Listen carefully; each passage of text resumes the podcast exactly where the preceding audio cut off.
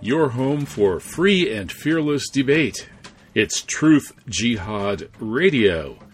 Subscribe by going to truthjihad.com and clicking the subscribe at Substack button.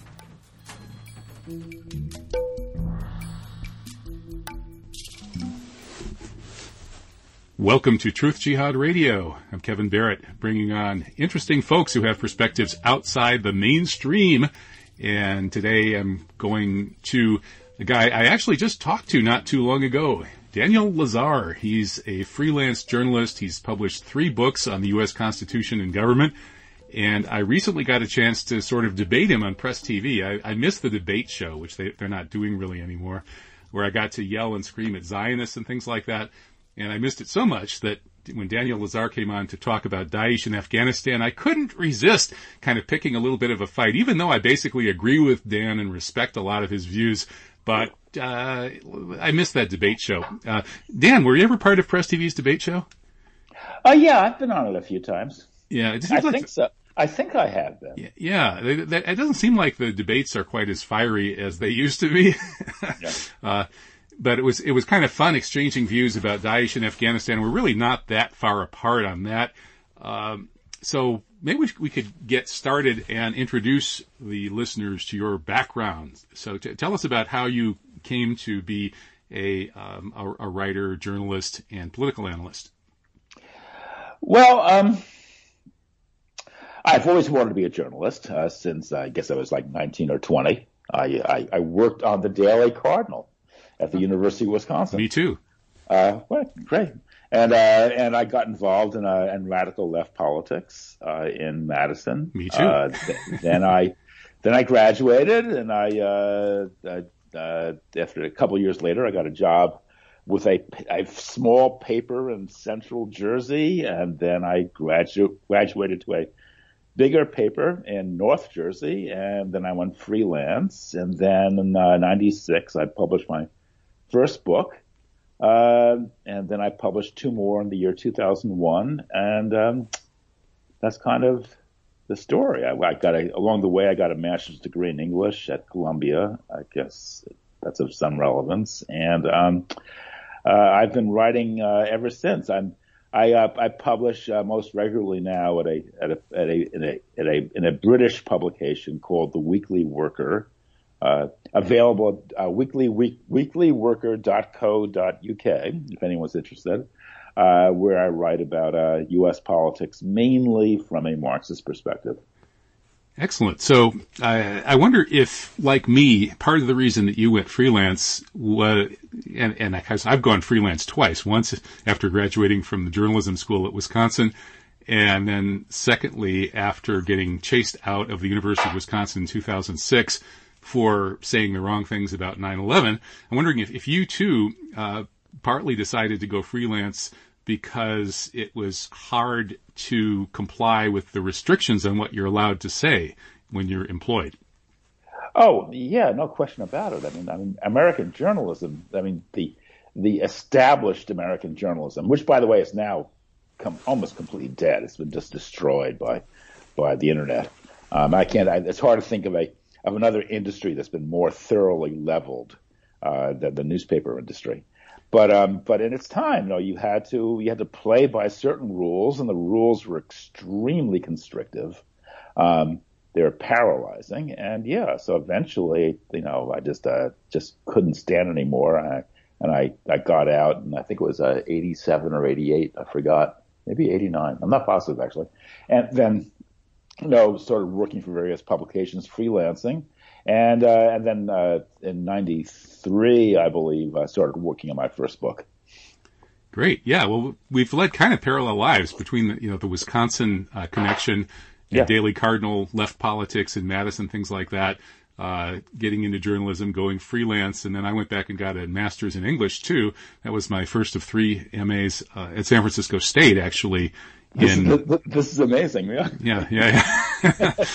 right. It's, it's pretty, uh, pretty eerie, actually. Yeah. Yeah. Yeah. Maybe, maybe we're long lost, uh, like twins from another lifetime or one of those right. crazy stories, but, in any case, uh, so you're now known in the left journalism circles for standing up against that segment of the so-called alleged left that has been cheerleading for some of the empire's wars and especially the one in Syria.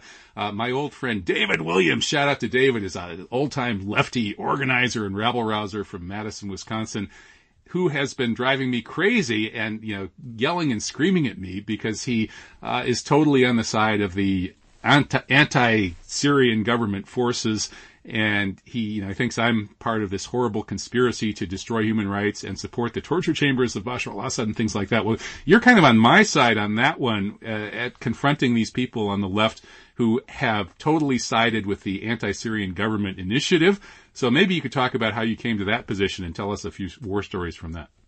Well, uh, if I if I remember who David Williams is correctly, David is a was a follower, was a stalwart of something called the uh, the Young Socialist Alliance, which was a Trotskyist group in uh, in Madison, well, nation, nationwide, um, which was allied with a certain faction of the international Trotskyist movement, which had had splintered over the years, and that faction, which followed a man named Ernest Mandel, uh, essentially kind of wound up adapting to various middle class currents, feminism, black uh, nationalism, other kinds of feel good forces which seem to be democratic.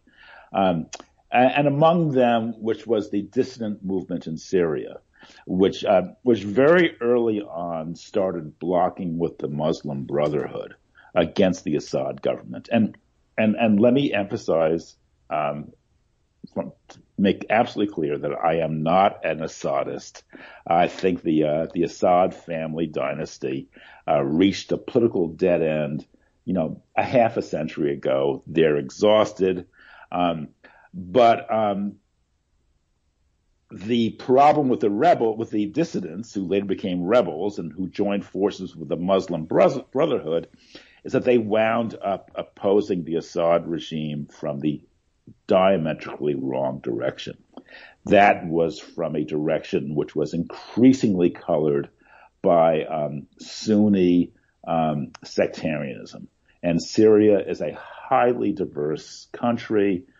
Uh, the Sunni Muslims are about 60% of the population, but the other 40% consists of a rainbow co- co- uh, coalition Christians of various types, uh, uh, Shiites, uh, uh, Alawites, Druze, et cetera, et cetera. I mean, all held together under the Assad family dictatorship, which has kept itself in power by balancing those various communal elements off against one another. And they have created a certain space for the different communities to to at least survive and carry on in some kind of degree of comity. And the the the um, the dissident uh, regime, uh, which sided with the Muslim Brotherhood, which eventually turned into the the rebel movement of late 2011, early 2012, adopted an increasingly sectarian stance, and that essentially became the case more so when beginning in late 2011, uh, the Saudis started uh, directing funding, Saudis and other other Persian Gulf states, towards um, towards uh, uh guerrilla groups that were linked with Al Qaeda and were absolutely exterminationist in their attitudes towards the Alawites and the Shiites. Uh, so what so rather than what was what was painted abroad by everyone from the followers of Ernest Mandel to the the, the corporate media in the West, New York Times, Washington Post, etc., as a great democratic struggle against the horrible Assad family dictatorship was actually, actually a, a, a, a horrible neo-medieval, uh, sectarian crusade against a regime that was seen as, um, being, uh, apostates who, um, who were in league with the, uh, with the, uh, with with Shiites and Alawites against uh, against uh, Sunni sectarianism. So it became a horrible religious uh, civil war, which led to, to, hundreds of thousands of deaths, destroyed uh, the Syria. Uh, Syria. Um, it was one of the most brutal acts uh, carried out by the U.S. and its allies. Uh, it is just a, a, a war crime of the first order. And what's been done to Syria is um, just, uh, well, it's a crime, an absolute crime. I, I agree completely. And, and I, I would somewhat agree with everything you've said adding, of course, the historical dimension. It's not really so much just about religion, but it's about the people that, you know, you're identifying religiously as the Sunni Muslim element in Syria used to be on top under the Ottoman Empire, and then they got overthrown by French colonialism and these uh, other forces, the other uh, sectarian groups or whatever, were enthroned by the French. So, in a sense, they feel um, slighted um, by colonialism. That's part of the issue. But more pertinently, I would argue that if we ask who destroyed Syria, I wouldn't say it's the radical Sunnis or the Saudis or sectarians so much as I would say it's the Anglo-Zionist empire that did it. Uh, Jeffrey Feltman chaired a meeting in Paris in what 2010, 2011, I forget which, uh, essentially laying out the strategy for destroying Syria.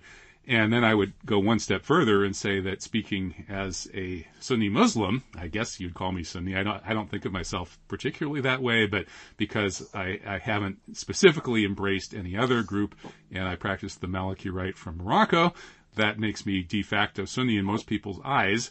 Uh, I, I would observe that this sectarian current that you're identifying is essentially a, a, a, gigantic false flag that was created by the Anglo-Zionist Empire to try to uh, contain the re- revolution in Iran in 1979. It's no coincidence that both that revolution and uh, Brzezinski's move into Afghanistan uh, and creation of Al-CIA, duh, uh, happened at the same time. Al-CIA, duh, was specifically one of its most important roles that's totally been neglected by almost the entire mainstream was to channel uh, the rising Islamic uh, renaissance or uh, the the Islamic awakening uh, in this sectarian direction with the help of the Saudis. And bin Salman just recently admitted that everything he's done on, in support of radical Islam, everything the Saudi royal family has ever done in support of so-called radical Islam has been at the behest of the Americans. And before that, of course, it was the British, although he didn't say that. So I, I think that you're making a mistake by, you know, essentially falling for the real Sunni Islamic credentials of these groups that are actually essentially created by the empire for imperial purposes. Well, um, okay. Uh, well, I, I mean, I, again, I find myself agreeing with like no, with seventy five percent of what you say. Um, but the but first of all, Wahhabism was began in in the 1730s before the United States was even. But it wouldn't even exist today if the British hadn't weaponized it, well, armed well, it, and funded but, it. Yes, but it, but it began in the 1730s um, uh, when uh, when uh, Al Wahhab, a, a, a, local mullah, a, uh, um, formed an alliance with the um, with a, a, a local um, uh, family uh, and essentially declared jihad, which led to the conquest of, of much of the Arabian Peninsula. Um, and, and and one of their first acts in 1803, if they're, if they're taking power, was to was to launch a bloody raid on uh, on a on a Shiite city uh, in in today's Iraq. And what was the name of that uh, that, that city? I forgot what it was. An historic city where um, where uh, Ali met his death uh, in the year six the six nineties, I believe. Anyway, the um so so so so the the the the, the militant jihadist and militantly intolerant quality of Wahhabism goes back to the to the mid 18th century before the Americans, even when the United States even existed, before the British were even, uh, you know, players in that area. So I don't know how you can how you can possibly attribute the rise of Wahhabism to uh, to British or American imperialism or Zionism, much less. Well, I think I think the British moved in. I forget exactly when, but it wasn't very long after the birth of Wahhabism that the that the British uh, did start meddling in the region, and they quickly found that uh, both the Wahhabi tendency in Islam and the uh, Ibn Saud bandit family, who had been making their living by raiding, uh, murdering, and robbing caravans of pilgrims. And then they quickly discovered they could use this Wahhabi ideology to justify their uh, depredations. The British discovered that wow, these these groups are perfect because we're basically trying to undermine uh, Islamic society in in this part of the world, so we can move in and grab the resources and and use it for a geostrategic uh, fulcrum point. And so we've got these two groups, uh, the religious cover and then the bandits, who hate the Muslims, who can be weaponized against the indigenous culture and structure of society and power centers. And that's what they did. And they used those people uh, ultimately to overthrow the Ottoman Caliphate. Uh, so, uh, yeah, I, I, mean, it's, it's. Well, but, but, the, but, the, British alliance was, first of all, was with the, uh, was with the, the coastal regimes in the Persian Gulf. I mean, yeah, I mean, so, so yeah, I am telling yeah. an oversimplified version of the story. Yeah. And, uh, and, uh, and, and the, and the, the Wahhabists were, you know, were in the, in the, in this the uh, the center of the peninsula, and um, I'm obviously my. my the, the, British created Saudi Arabia pre- precisely because some of these other elements that they were, that, you know, the Hashemites and so on that they were thinking of putting in charge after World War One, yes. uh, wouldn't give them Palestine. So instead, they uh, cut a deal with the Wahhabis, created Saudi Arabia, and a, a mid-level British civil servant whose name I forget actually created the name Saudi Arabia which is of course absurd, you know, and, and giving it, the pencil to one family. And it was the U.S. and it was it was the U.S. beginning in the in the with a uh, SoCal, the um, Southern you know California uh, Oil uh, Corporation, which virtually created the kingdom from scratch, beginning in the early 30s, when they started exploring for oil, and they found that that that Saudi Arabia was sitting on the on the biggest and cheapest deposits of oil in the world um, and essentially built the kingdom up, for, up from scratch. So, so yes, I fully agree.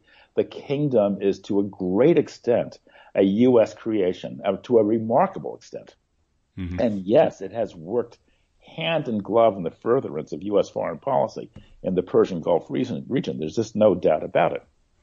Right. Um, but the uh, so I, I, agree with that. But um, uh, so, okay, so so what so what what are you what is your what is our argument here? You, yeah, that's a good question. I, I, guess what we argued about on Press TV was the kind of specific issues of, you know, is there evidence uh, enough to convince us that Daesh specifically was created uh, by by the U.S. And first, I would I would say. Uh, how much evidence do we need is a philosophical question, and I've changed my views over time uh, when I was in the academy, um, I was operating by their rules, which are that you have to prove something, you know, empirically seven ways from Sunday, especially if it's controversial or cuts against the grain of mainstream, you know, power propaganda and uh, so that that makes them very timid, and they're so timid that most of the academy is essentially, at least for public purposes, living in a completely false world in which a long list of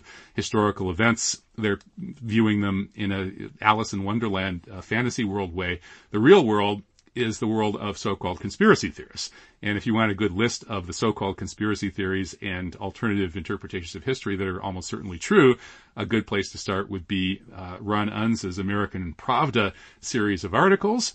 Uh, so uh, I've come around to seeing it the way that you would see it if you were fighting a war, uh, and life and death uh, hung on your decisions on how to act and how to interpret things in that kind of situation, you don't necessarily need to dot every I and cross every T to figure out uh, what's going on. Instead, you you make a, a, holistic assessment, and if it you know walks like a duck and quacks like a duck, it probably is a duck. And for instance, with the January 6th insurrection, right away, I said this is almost certainly done by the FBI. And sure enough, we now know that it was, and we know the people involved in everything. There was just a story in Revolver uh, going over the very abundant evidence, photographic and so on, uh, that the FBI organized the January 6th. It had had squads of tactical military people uh, embedded that got everybody interested in going into the capital in the first place and tricked them into it.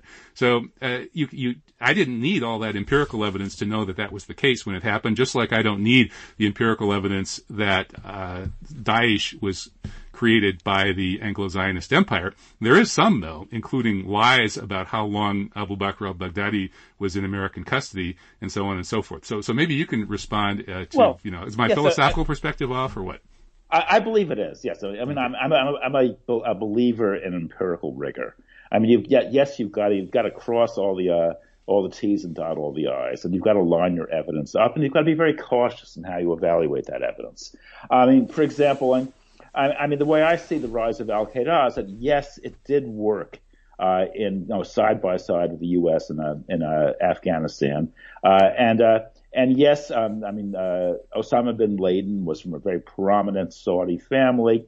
Uh, he was much admired by Saudi, by, by Saudi society for his work in Afghanistan, and and that he was working in parallel with the U.S. Uh, um, I think, I mean, the U.S. didn't create Osama bin, bin Laden, but they certainly were happy to to uh, to, to see what he was doing and uh, and and viewed uh, his efforts in a in a benign way. Mm-hmm. Well, they, they but, did. But, they did run. They, uh, they owned but, and ran Sergeant Ali Mohammed, who was the guy who orchestrated the bombings in Africa that were attributed to Al Qaeda. Well, I'm not aware of that, but certainly the very fact that Al Qaeda then turned around and attacked the World Trade Center uh, shows that they were not. They were just can't be reduced to an American creation. Well, were, how, how, about the fact that bin Laden repeatedly denied and deplored the 9/11 attacks, called them un-Islamic? Uh, it's not it's anti-Islamic to slaughter innocent civilians like that, et cetera, et cetera. He said he denied and deployed those attacks three times so, in so, late so September, early October 2001, and and then in the Tayseer Allouni interview that everybody has seen, uh, a couple weeks after that, after the U.S. invasion, he basically said, "Well, the Americans uh, deserved 9/11," and you know he said it in such a way that uh, it, it, remains somewhat ambiguous, uh, his real feelings about it. And then we got the Fatty bin Laden fake video in which somebody who doesn't even look very much like bin Laden cackles and chortles about 9-11, uh, no chain of custody, et cetera, et cetera. And a long list of bin Laden audio and videotapes, at least half of which have been absolutely proven seven ways from Sunday to be uh, forgeries since then. Given all of that, I mean, I think the notion that bin Laden and Al-Qaeda are independent operators, and then given the history of Sergeant Ali Mohammed and other things like that, uh, I, I think you're exaggerating the degree to which they're anything other than, you know, basically Emmanuel Goldstein. So, Emmanuel, uh, so, so, um, so, so what you're saying, therefore, so you're saying the, uh, you're a, a 9/11 truther who doesn't believe well, who doesn't believe that the uh, that 9/11 was carried out by the uh, by by the was was not a Saudi operation. No, I'm not. You think it was a Saudi I, operation? I, I, I, believe it was a Saudi operation. In fact, I think that the real scandal is that uh, is that is the support the hijackers got, Al Qaeda got, in very high uh, levels of uh, Saudi so society. So what was the motivation? Including, including the royal family, and that um, that the U.S. that the Bush administration was desperate to cover this up and did cover it up in order to maintain uh, its military alliance with the uh, the House of Saud. Wait a minute. Why, um, why would so, the Saudi why would what Saudi leaders do that? because they because they were uh, because elements uh, jihadi elements were as hostile to the U.S. as they were to the Soviets. Uh, the um, they they wanted they wanted a, they wanted to see a an Islamic uh, ummah uh, uh, triumphant over American imperialism, and therefore they thought that a a dramatic act striking at a symbol of American power uh, would be uh, would be a step towards victory. Oh boy! Well, uh, yeah, I don't even know where to start really uh, with that, except I guess we could observe that in August of 2001, the King of Saudi Arabia announced that the, it was time for parting of the ways. The U.S. Uh, and Saudi Arabia were going to part ways. Saudi Arabia was going to leave the U.S. empire, and the reason for that was that people in the region, and especially people uh, on the peninsula, would not accept U.S. support for Israel. So he said that publicly, and it's of course we don't really know which side he was on but in the, the Saudi but power the, game. But, but the, but the Saudi royal royal family always says that, and then it always comes back to the fold. Well, right. I mean, the the, the, the U.S. Saudi alliance at this point is uh, is um, is what is uh, is 80 years old. Yeah. Uh, so, so, and, so, and, so when and, Saudi Arabia blows up the World Trade Center and the neocons get the new Pearl Harbor they called for a year before, uh, and Israel gets saved from falling apart uh, due to uh, the Intifada, the economic collapse around the dot com bubble, and so on um, you know, it's obvious that Saudi Arabia did not profit from this, would not have profited from it, and the anti, well, specifically I, I, anti-empire elements in Saudi Arabia were all cleaned up and murdered after after 9/11.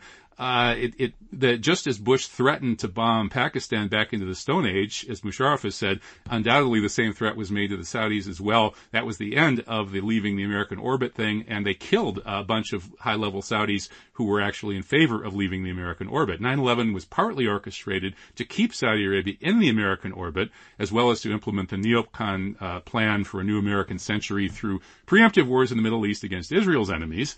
And probably That's Afghanistan was on the agenda as well, uh, the, due to the, the importance of, of heroin money for CIA drug trafficking. But you're, but you're putting you're, you're putting a hundred carts before horses, and uh, and um, uh, and you're attributing far greater foresight uh, to uh, to Washington than Washington deserves. I mean, what, what, what I mean, the way I see it is that, is that the, there were the the Saudi royal family wanted to continue with its U.S. alliance. That is the source of, of that is the whole basis for the Saudi regime. The Saudi regime essentially func- functions as an appendage of U.S. imperialism. No question about it. Um, so the very top rungs of the royal family, you know, are, are dedicated to that uh, to that alliance. Yes. But the royal family consists of what is it, seven thousand princes, mm-hmm. and uh, and and and Saudi society was riddled with uh, with other elements who were you know who were opposed to what the what the royal family was doing, yes. and who believed and who believed in jihad and the concept of jihad as a as a global force that would eventually, like, know, due to the due to the U.S. what it had done to the USSR, uh, in order to cl- clear the way for the uh, the radical the, well for the for the expansion of the Dar al Islam, the recovery of all the lost territories, the cleansing of the Dar al Islam, uh, etc. So, uh, so, so these elements, uh, which you know, which which uh, gave rise to Al Qaeda, were the ones who cheered the uh, the uh, the the bombing on 9/11, and we know, by the way, that that you know that cheers literally did break out in the Soviet Union, and the Soviet Union, and the Saudi Arabia when when TV showed the showed the you know the scenes of the uh, of the twin towers burning and then crashing. Well, cheers also cheers also broke out uh, among the Israeli Mossad uh, team that was set that, up to film the first plane into the story, towers. That story has been thoroughly debunked. No, are you kidding? They were, they, it's been they thoroughly. They were not a Mossad team. Look, the, Haaretz in Israel has confirmed it. The top oh. U.S. the Jew, Jewish Daily Forward has confirmed it. Rolling Stone has confirmed it. It's been confirmed uh, seven, repeatedly, and nobody has even tried to debunk it. The, the it Israelis has... filed a lawsuit simply for uh, a public relations stunt, and then withdrew it. It didn't even show up for their lawsuit. The, Israelis who were who were uh, named, Kevin, Kevin, Kevin, four you, Israelis have been named you, on this: Sylvan Kurzberg, his brother, and I forget the other two. Yes, yes, yes, and they and they and they there was a an excellent article that that completely debunked the uh, the um, uh, that theory. Uh, that, look at, it's, it's not a theory. It's, but it's, there, there, there, there, there, were there were 19 Saudis, Saudi hijackers. What do you think? Do you think Mossad somehow drugged these people, put them on an airplane? There's Dan, Dan, there's not a shred of evidence that any of those 19 people were on the plane. There's there's supposed DNA evidence from everybody else that was on any of those planes, and not one shred of DNA evidence for any of those 19 guys. The families, several of those guys, have volunteered Kevin, to send the Kevin, United States Kevin, government their DNA, and they've been repeatedly refused. There's a, a I don't think you're you're just not uh, familiar with scholarship on this. Elias Davidsson has done a lot of scholarship, published several books on this, and pointed out that if indeed uh, these people were on the planes and they were being accused of this monstrous crime by the U.S. government, the U.S. government had the duty to show some evidence that against these guys, and and they would have shown the uh, official uh, stamped boarding list. They would have shown the ticket stubs. They would have shown authentized uh, security videos from the airports, and they would have had uh, interviews and uh, depositions from the people uh, from the airlines who boarded and ticketed them. And none of that was produced. Zero. There's none of that. There's no DNA evidence. And then there's all kinds of evidence from the, these flights that they couldn't possibly have been flown by any of these guys. The 9/11 Commission report said the best pilot among any of the four alleged pilots was a guy named Hani Hanjour. He had been repeatedly refused uh, access to solo in a Cessna training aircraft because he was so bad. He was a very low IQ, uh, unstable individual, uh, like several of other of these guys. Uh, and uh, he was the guy who supposedly did a stunt flight, uh, it, do it, pulling G forces that would have rendered everybody unconscious to hit the Pentagon coming in and clipping the lawn. Uh, the story that Hani so, so, hit the so Pentagon on that flight is the most absurd fairy tale that's ever been peddled by the American government, and that's saying something. So was all the work of Mossad or the FBI or both? Well, you know, I, I whatever you know, whatever you want to speculate has nothing to do with what I just told you. That the story that Hani Hanjour, who couldn't solo in a Cessna and was a low IQ doofus, uh, stunt piloted the flight that supposedly hit the Pentagon at a speed that that plane was not even rated for going, uh, and might have even you know that that, that whole story of, of of the flight on the Pentagon, and to some extent the other flights, the the speeds at which these planes hit the Trade Center towers was incredible, and it looks like uh, the best studies would suggest that human pilots couldn't have done it. Uh, if they had, they would have been extremely lucky. And so the, the whole story of Muslim hijackers falls apart on a long, long, long list of levels. Well, I, I you know, I'm, I'm sorry, and I hate to say this, but I can't help but think that your views are colored by your religion. Another, that, that, that, I, I, was words, the last Muslim in Madison to figure this out. In other words, that in other words, you are a Muslim, yeah. and you hate to believe that Muslims were responsible for this. No, uh, and, not, you, no. And, and, you and you want to That's believe that it was a that it was someone else who who did it. Uh, and some, either either Mossad or the FBI or CIA so, or whatever. So how about the three thousand five hundred architects and, and, engineers? And somehow the and the, somehow the, the the Muslim the Muslim Renaissance or the Muslim awakening of post 79 somehow um, did not give rise to these forces. Uh, and I think it's just, uh, I think you're just going off in a, in a really bad tangent. Dan, Dan, let me, let me just say that I, I told you about my views on January 6th. Now, I'm obviously not I, huge... dis- I, I disagree with those as well, by the way. I'm sorry? I disagree with those as well. Okay, so right, but what I'm saying is that I, I don't uh, accept the obvious reality that the FBI created the January 6th incident because I have any sympathy with Donald Trump any more than I accept the truth about 9/11 because I have sympathy with the Islamic awakening. Uh, I didn't uh, jump on board with 9/11 truth in a big way for two years because I I thought well it's it indeed it, you know it's it's likely that there's something more going on. There's all sorts of incredibly suspicious stuff coming up every day in the mainstream press, but we'll probably never really know. The only reason I jumped on it was because I discovered the work of David Ray Griffin and read it carefully and did some research and discovered that he was right.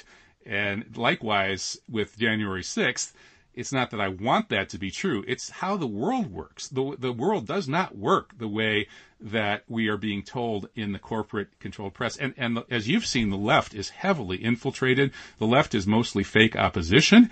Uh, the, the not, most read, uh, left magazines from the 1950s were created by the CIA.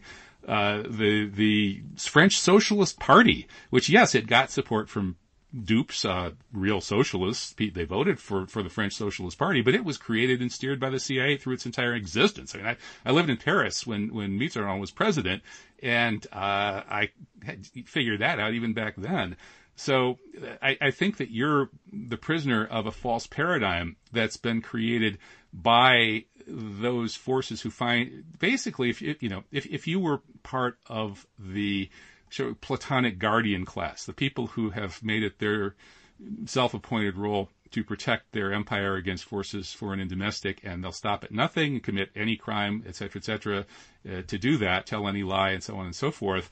You know, if you're a member of that class, you would see why uh, people in that class would, uh, as soon as there's a threat, like the Islamic awakening is a threat, well, the way we can stop that threat is to become that threat, and you create Al Qaeda. You see that the Trump movement is becoming a threat. Trump himself is a threat, so you have to become that threat and create the January 6th incident to undermine that movement. That's just what they do. And I can kind of, I can sympathize with them doing it to the Trump movement more than I can to the Islamic awakening. But I'm saying this as a, trying to be truthful and objective. I'm not saying this out of partisanship.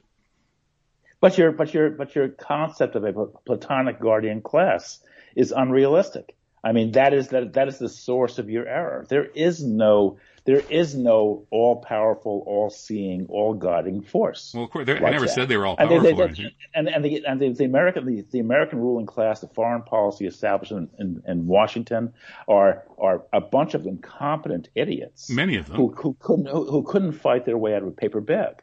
And the idea that they would somehow control and give rise to these dis- disparate forces and create all these kinds of like, you know, uh, incidents from the, from 9-11 to January 6th, uh, it just, just gives to them, you know, attributes to them a kind of power and foresight which is completely unrealistic. Well, Dan, if you actually look at the details of these events, you discover that they're incredibly incompetent in how they carry these things out. You'll be uh, shocked at how obvious it is that the FBI was running the very people who were the instigators of the breach of the Capitol. Uh, I will send you the URL of the recent Revolver article uh, with their photos and names and so on and so forth. Uh, when these people who actually orchestrated the breach are not uh, even identified in many in, in, in a couple of key cases, much less arrested by the FBI. Instead, the FBI arrests the patsy, the designated patsy, and they break all his bones uh, and and basically virtually kill him in prison. Uh, you know, you can kind of see what's going on, and you understand the people that organize this are really not that clever. It's just that with our controlled media, most people don't bother to do a really careful reading of the facts in these kinds of cases. And so then the cover story ends up dominating public perception. But if you look carefully at the details of 9/11, I guarantee you, I'll give you a list of 30 or 40 books if you really want to dive into it. You will, you know, you don't even take anywhere near that long. You know, maybe three minutes of a Building Seven video, along with uh, Larry Silverstein's confession to demolishing it, will do it. I don't know. But uh, if, looking carefully at, at, the details, is what you'll discover is that first, the people pulling this stuff off from among the Guardian class are they're in many cases they're more competent than some of the people who aren't pulling this stuff off, but they're not that competent and they're screwing up all the time and it's not that hard to catch them. And the only reason that they don't get caught is because not enough of, of, us are paying close enough attention and then finding strategic ways to stage essentially counter coups but the, against them. But the, but the, the FBI is not that kind of that kind of force. And the FBI and the, the FBI is a is a bureaucracy filled with a lot of like you know of fallible ind- individuals led by people of limited intelligence like Jim Comey. Um, it's a it's a it's just a a, a, a big overblown uh, typical American bureaucracy, well, which yeah. is incapable, yeah. which is in, which is incapable of exercising the kind of for, foresight and forethought that you attribute to well, it. Well, let, let me It yeah, let, let, let me explain my model of how, how this works. like- It's like, it's, and, and, and it's like, you know, and uh, let me, let me finish a little bit. Like, you know, it's like the Kennedy assassination. I mean, the Hello, Dan. I, I, I'm losing your sound. I'm sorry. Can, can you hear okay, me now? now you're back. Okay, I'm sorry. And, and, and Yeah, the see, you mentioned Kennedy that- assassination. We lost the sound. Just Right. kidding. Sorry. Grassy knoll. exactly. Uh, So, so, the, so the conspiracy theories got Oh man. some kind of concept of a of a all powerful intelligence behind this uh, this conspiracy, and it just didn't. History works.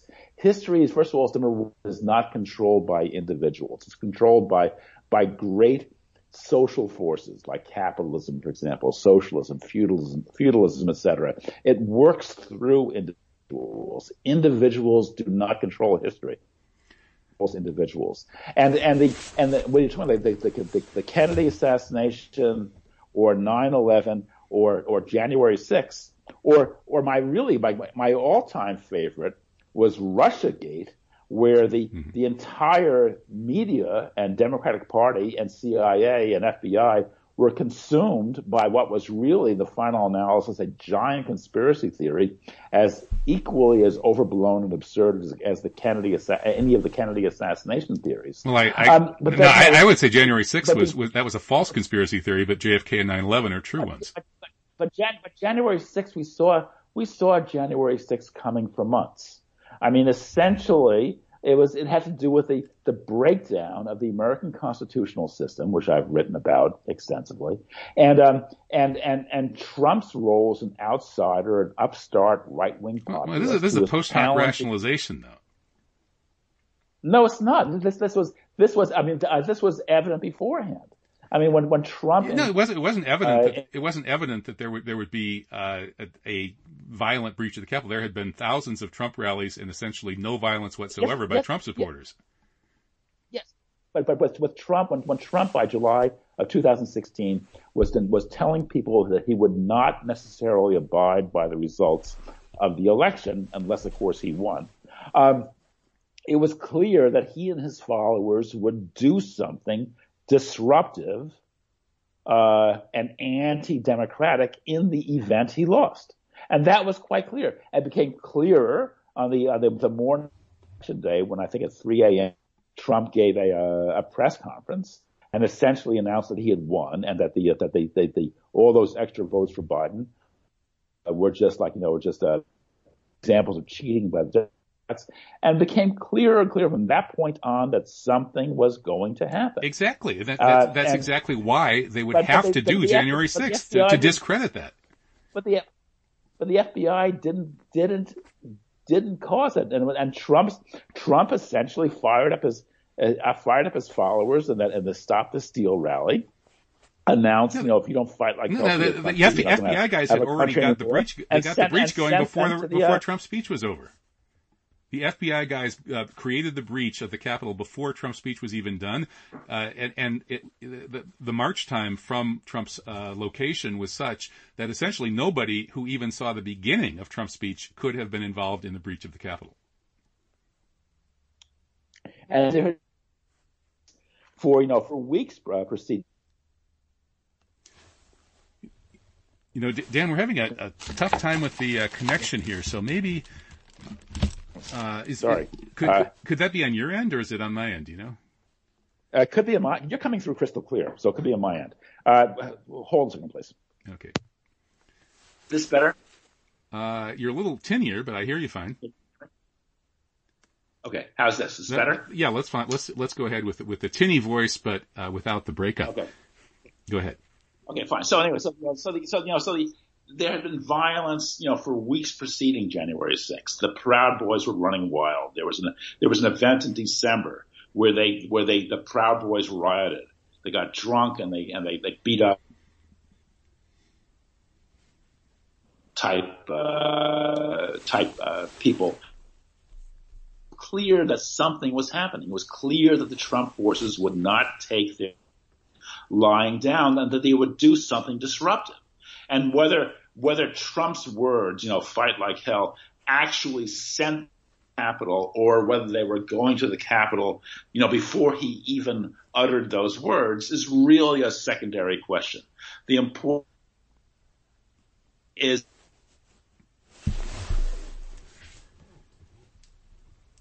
okay, well, you know, for a some kind of gigantic with the established authorities, and you don't have to blame the FBI for that. I mean, like, know, I'm happy to blame the FBI for a thousand different things, but you know, but it, it wasn't necessarily the FBI. In fact, the FBI didn't cause the event. It was, you know, a gigantic constitutional breakdown. Okay, you know, you're you're still breaking yes, up a bit, and I I wonder if this is something I, I can fix. Let, let me hang up for a second yep. and, and, call you back. Uh, I'll, I'll go to my okay, backup modem. So, uh, back in a moment. Okay.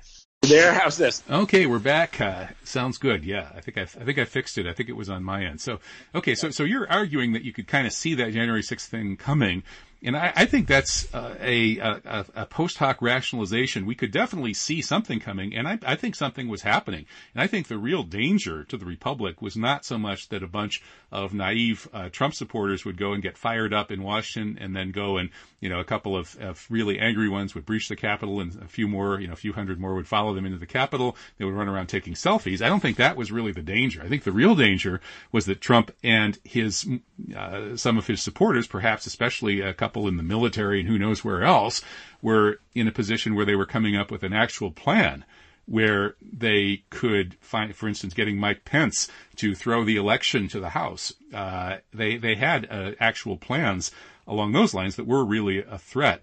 And I think that within the uh, world of, you could, some people call it the deep state, others might call it the national security community, whatever you want to call it, the uh, the DC insiders, uh, well-connected insiders, were very concerned about the situation, and I think probably the Capitol situation was organized by those who felt that discrediting the Trump movement uh, would definitively with some kind of staged photo op public relations stunt, which is what 9/11 was, of course, as well. So many of these things uh, function as public relations stunts, even, even, if they're real events. Pearl Harbor was a public relations stunt to get the U.S. into World War II, in a sense, and so they needed that kind of big public relations stunt, and that's that's why they would have uh, breached the Capitol and created the situation that we've seen since. Um, and, and that see that doesn't negate almost anything that you said before. What it just adds is that within the uh, Platonic Guardian community, and I, I, would agree with the political scientists, there are a long list of them who have said that any political entity that doesn't have a political guardian class will not last very long. So we can be assured that anything, all, virtually all political, major political entities, cities and states that uh, are existing and have for a while have such a class. And within that class, Dan, I want to point out that the ones who actually can get things like this done uh, are those who are essentially working both sides of the law. If you're working both sides of the law, you have a huge advantage over those who aren't, because uh, you you can uh, essentially do do criminal things that are very helpful strategically for your objectives for getting power for your side. And so we see this pattern repeatedly throughout history that the, for instance, J. Edgar Hoover collaborates closely with Meyer Lansky throughout his career. Lansky has dirty pictures of Hoover that give him total control over Hoover, some say. And so you end up with Hoover uh, exerting tremendous influence behind the scenes in American politics, deciding which uh, people will be elected, which will get nominated to run for Congress, uh, which perhaps which politicians need to be killed in some cases. He relays these orders, perhaps some of them coming from Lansky to Roy Cohn, his lieutenant for New York. Uh, Roy Cohn happened to be the guy who created Donald Trump in the first place. There would be no public figure named Donald Trump if he hadn't been Roy Cohn's boy toy in the early 1960s. Uh, so uh, Cohn, as if you followed his career, uh, controlled what happened in the New York City legal system and courts. Uh, and, and, there didn't have to be legitimate trials and legitimate judicial activity because everybody knew that you cross these guys, you get killed. Uh, the FBI uh, was taking orders from Whitey Bulger and vice versa. The two of them were working together to kill their mutual enemies uh, and on and on and on. This and what we know about this is the tip of the iceberg. So I think we need to change our model of how the world works. Understand that there's a platonic guardian class. Within that class, those who are willing to commit crimes for strategic advantage work with actual criminals who don't have bureaucratic jobs, but are vastly richer than the people who do have bureaucratic jobs.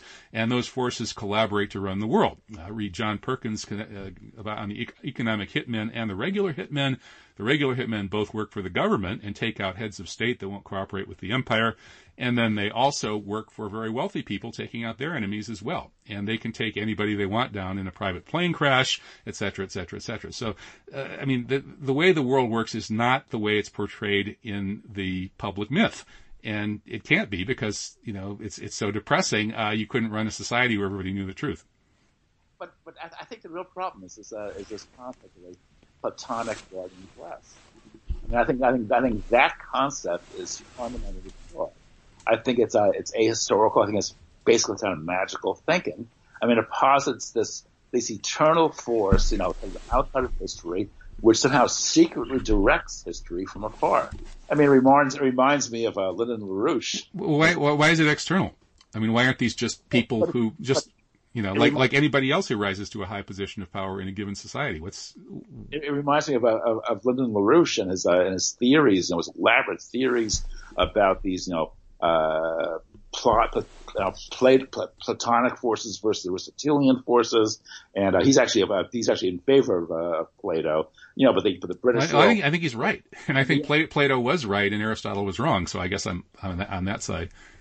But the, but the, but the, but the point is, you know, these, these all these supra historical forces, which are somehow directing history, pulling the levers, turning the knobs, et cetera, et cetera, causing this to happen there and this to happen there, happen in another place, and somehow you know goes back.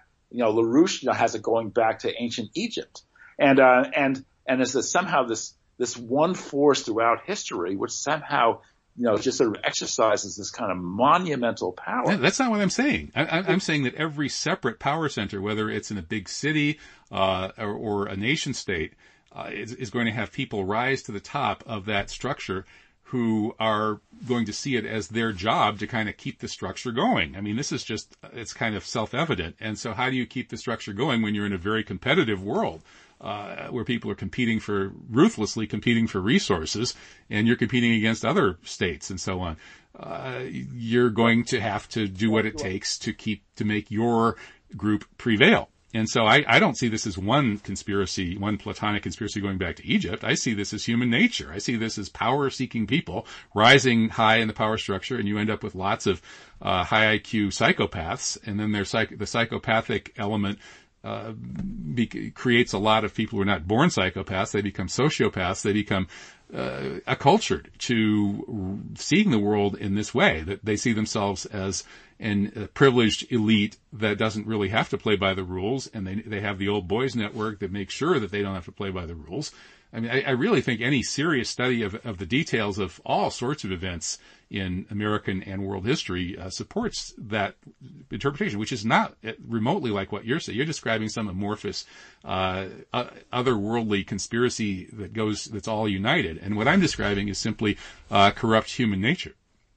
But a, as I said before, it's a, it's a basic Marxist principle that uh, that that history works through individuals, and that individuals do not direct history history is composed of, of, of class forces which utilize individuals in the furtherance of the class conflict and and class-based development. But you know, but, but those, but these individuals do not direct history to anywhere near the degree that you say they do. I think you are imparting all kinds of intelligence, control, powers, etc., to these people that they don't have. They, they, they completely lack the foresight. They are, they are mediocre individuals who've been propelled into high positions. They, they, they, they have less idea of how the world works than the average man in the street. They're constantly bumbling, constantly fouling up.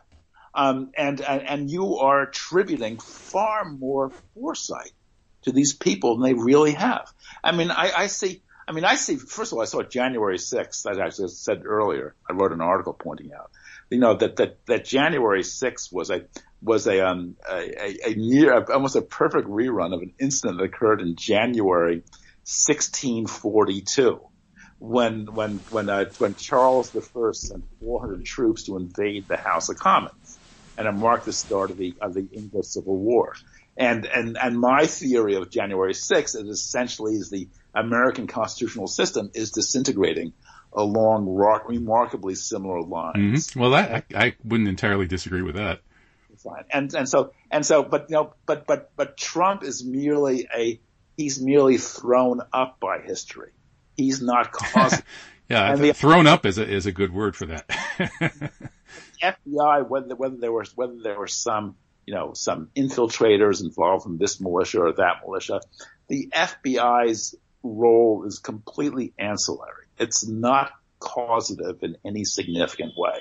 Um, and so, so I think that, as I said before, you're putting a hundred carts before the horses. Mm. You were just your your methodology essentially is backwards. You have the historical forces you know, operating in reverse from what they really are. Well, this, um, sounds like the kind of debates I used to have uh, back in, in Madison in the late 1970s.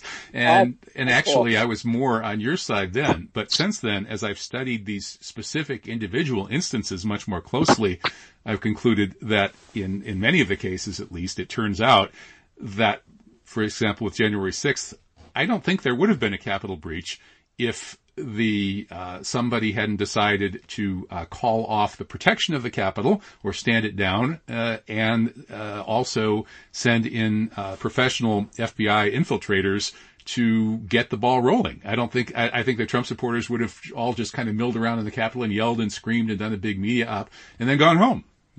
I I I, um, I uh, agree with the first the first part of your statement. I disagree with the second. I think the role of uh, FBI infiltrators was secondary, but I agree that the, the police uh, force was uh, was not as strong as it as it might have been. But the reason was that no one knew how to respond to a U.S. president who was essentially urging on a riot. They they, they were paralyzed. The whole system was paralyzed. They had no idea how to respond. So you know so uh, there was and there was no. I mean, Trump headed up the executive branch, and the executive branch includes the FBI. So no one in the FBI had the temerity or the or, or any of the the police forces to beef up the police to to to to fend off supporters of the executive branch. Mm-hmm. So you know, it's just it's what happened in many ways is much simpler. It doesn't require doesn't, doesn't require these kinds of activities by the FBI or what or, or the metro, or this DC Metropolitan Police. I mean, these, these were just like you know these, the, the constitutional structure was breaking apart at the seams. And and this riot was the most dramatic manifestation of that okay, to date. So so Dan, just, do, you, do, you, believe that COINTELPRO existed, or is that just a conspiracy just theory? As the, just as the, just as the as the shelling of uh, of uh, oh god, from the shelling of that fort in, in South Carolina, Sumter. 18, Fort Sumter, right? This is just as the shelling of the of the of Fort Sumter in April 1861 was the most dramatic um, uh, manifestation to date uh, to up to that point of a very similar constitutional breakdown, not between the legislative and executive branches, but between the states and the federal government. But the point is, you know, I mean, I'm sure you have some kind of theory to explain Fort Sumter away. Well, actually, actually, I don't, but I'm sure somebody does. what was that, please? I, I don't, but but probably somebody does.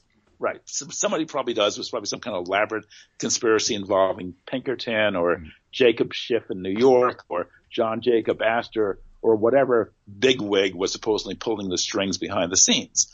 But it was a, it was a it was a, a product of a of a of a of a vast monster, vast and powerful constitutional breakdown, just as January 6th was uh, some 160 years later. But, but both of these perspectives, the one you're articulating and the one I'm articulating, uh, in many respects, uh, could be seen as complementary. That is, one doesn't have to deny a lot of what you're saying to argue that the actual details of how these events happen on the ground do include all kinds of um, infiltrations of criminal activity, of high level criminal activity. The people who reach the highest levels of organized crime, like the current don of global organized crime, is Mogilevich from the former Soviet Union, um, uh, who, you know, the Russian mob has its headquarters at the top level of Trump Tower. Uh, we already mentioned who, you know, Trump was created by Roy Cohn, who worked for uh, Hoover and Lansky. And now these people at the top of organized crime, whatever you think about bureaucrats and how stupid they are, you must admit that Mogilevich has probably got a, you know, IQ approaching 200 and many of these other billionaire criminals do too. That's how they're able to survive uh, in a very hostile environment. And so your perspective could be basically true, but it could also include a lot of activity of the kind that I'm describing. But we, you know, we should come back and discuss this more and also discuss issues around uh, your interest in history, uh, the constitutional theory, and, and so on. But we've hit the end of the hour this time. Okay. But it's been uh, very uh, entertaining and interesting, and I uh, I respect your work. And honestly, we, you know, there's an interesting debate as, as to to what extent are our perspectives complementary, to what extent do they really contradict each other, and maybe we can continue that some other time. Okay, sounds good, Kevin. Okay, thanks, Dan. Take care. Yeah, bye bye. Bye.